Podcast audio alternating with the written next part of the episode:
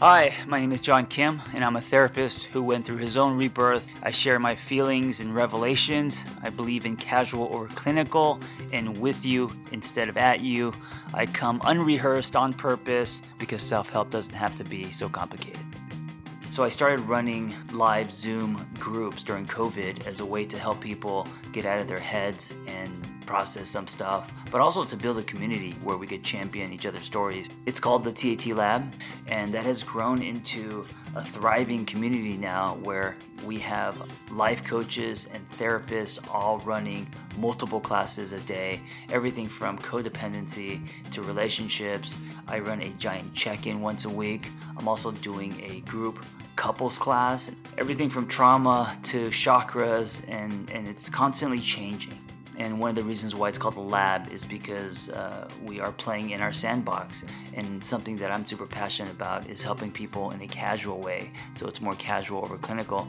Um, we have a great time and we have an amazing community. And also, it's extremely affordable. So check us out. There's no better time to grow than right now. Go to my Instagram at The Angry Therapist and click on my bio link, and we will see you in group.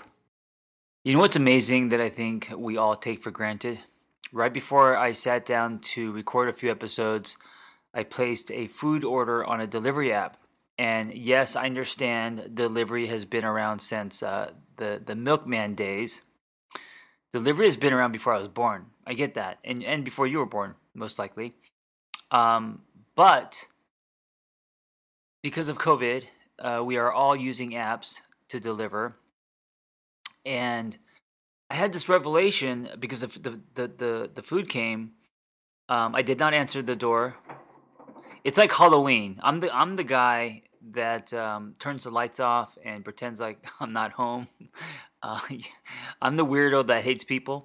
Um, but I didn't answer the door, uh, and I always put in the instructions just to leave it on my front door because um, it's weird. I don't know. I don't go outside. Do I shake his his hand? You know, it's just kind of strange. So, um, and then you know, you could also you could leave the tip on the app, right? So there's no need to actually engage uh, with the uh, another human. Um, if you like me, uh, if you like me are an introvert, so I opened the door and there's my food, and I was thinking to myself, you can order on your phone and like magic um 30 minutes later you just open your door and it's there. And i understand that's not a big deal in the world that we live in but it is if you think about it. Oh my gosh you're sending a message through space because you're hungry and then food magically appears on your doorstep and you could choose anything you want like oh anyway i just i had this this this wave of um, I guess you could say gratitude, but also this wave wave of like, wow, that's possible today. And I know you're rolling your eyes. Hold on. It's important to think this way because it doesn't matter if we're talking about uh, food delivery or someone smiling at you or um, you know the just or the ability to to move or the ability to um, make something at home to cook or to learn on the internet or whatever it is uh, whatever it is that you value it's it's uh it's good and it's good to think that way. Um it's good to continue continually think that way because i think that all of us as a default it's very easy to default into um negative um what's lacking uh, you know, all the shit that puts us into a lower frequency, right? Like like the old John Kim. Here's a great example. The old John Kim, excuse me, um, would instead of seeing the magic and the beauty of food delivery, would be complaining that the food was cold. You see, the old John Kim, because his mindset was um, the de- his default was the sky is falling uh, you know, I'm able to to uh, only see the glass is half empty, never see the silver lining. I would uh, uh, I joke about how my mom, if she won the lottery, the, the, first thing she would say is, you know, fuck all the all the taxes I have to pay. Well, she probably wouldn't say fuck, but that's what she would say. She would say, I would the, the amount of taxes I, I have to pay. Like that's it wouldn't be that she would celebrate how much she's won. It would be, um, look at the taxes I have to pay on this.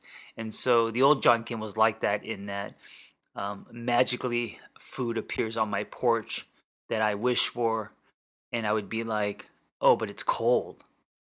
Anyway, proof that I have grown. I uh, and it's proof because that moment was real, and I genuinely felt um, gratitude and what a, an amazing world uh, and an amazing time that that I live in. I get to live in. Okay, let's talk about uh, celebrity sandwiches. Let's talk about um, your fantasies. So I was uh, listening, eavesdropping. I don't know what you want to call it. I was uh, around when my girlfriend was talking to her friend, and they were going on and on about how hot these two celebrities were. Um, and it wasn't one; it was two. Oh, I think it was because they were both in one photo. Um, and it was um, Jason. I don't know how to say his last name. You know, a beautiful man. Uh, I mean, I don't know him personally, but uh, uh aesthetically beautiful, long hair. He's like half Hawaiian. Um, he's got the green eyes, uh, Mo- Mimosa. Gonna, let's call him Jason Mimosa. You know what I'm talking about. He was Aquaman. Uh, rides motorcycles, like all that stuff. Uh, definitely sexy guy. So, so that was it was him, and then it was Lenny Kravitz. And and by the way, Lenny Kravitz looks amazing, and he looks like he hasn't aged. And um, they were just going on and on about it, and I was like, all right, keep it inside. And then I was thinking to myself, what what's um what would be my celebrity sandwich? And I say sandwich because um for them they saw two people in the photo, but I was like, you know what? If you're gonna fantasize about a celebrity, right? Because chances are that that's not gonna happen. Um, why not fantasize about two? Why not fantasize? Make it a sandwich. Make it a combo. Um, I think my I think one of mine would be Olivia Munn is her name. I think M U N N. Um, and I'm I'm feeling like you're gonna judge me because you're like, oh, John, you're so predictable. Um, but I listen. It's these are fantasies, right? It, it, this is not. This is different than you asking me. You know, what are the qualities you like in someone? We're just talking like. My girlfriend doesn't know uh, uh, Jason uh, or Lenny Kravitz in person. She has no idea what kind of people they are, right? This is just based on their um, aesthetics that that they are sexy. Um, so yeah, definitely Olivia Munn is I think very attractive. And then the other person I don't know, but she would have like a British accent, or maybe an Australian accent. You, you know, um, if you have a British accent, at least I think for Americans, um, it your like hotness level goes up instantly it's so strange. I I I wish I want to go. I want to go live in London for a while just to get the accent and then come back, because I know they would it would make me more attractive. Anyway, so that would probably be my um, be my sandwich, Olivia, and then um, someone with the oh the girl the uh, the girl from um, um, Wolf of Wall Street and Tarantino's movie. She has a accent, I believe. I'm not sure. Anyway, um, I'm trying to think, and this is what the pauses are. How am I going to bring this around um, to self betterment? How am I going to bring this around to having some substance so you continue to listen to me and not think, dude, you just wasted seven minutes of my time? I know how I'm going to do it. And by the way, I, I, I love this. I love these little challenges. Um, I remember a friend of mine. He said uh, when he was in high school, he said he used to have his mom drop him off, or maybe not high school, uh, junior high. I don't know, but he used to have his mom drop him off, and then purposely not have her pick him up. And then his challenge throughout the day was to find a ride home.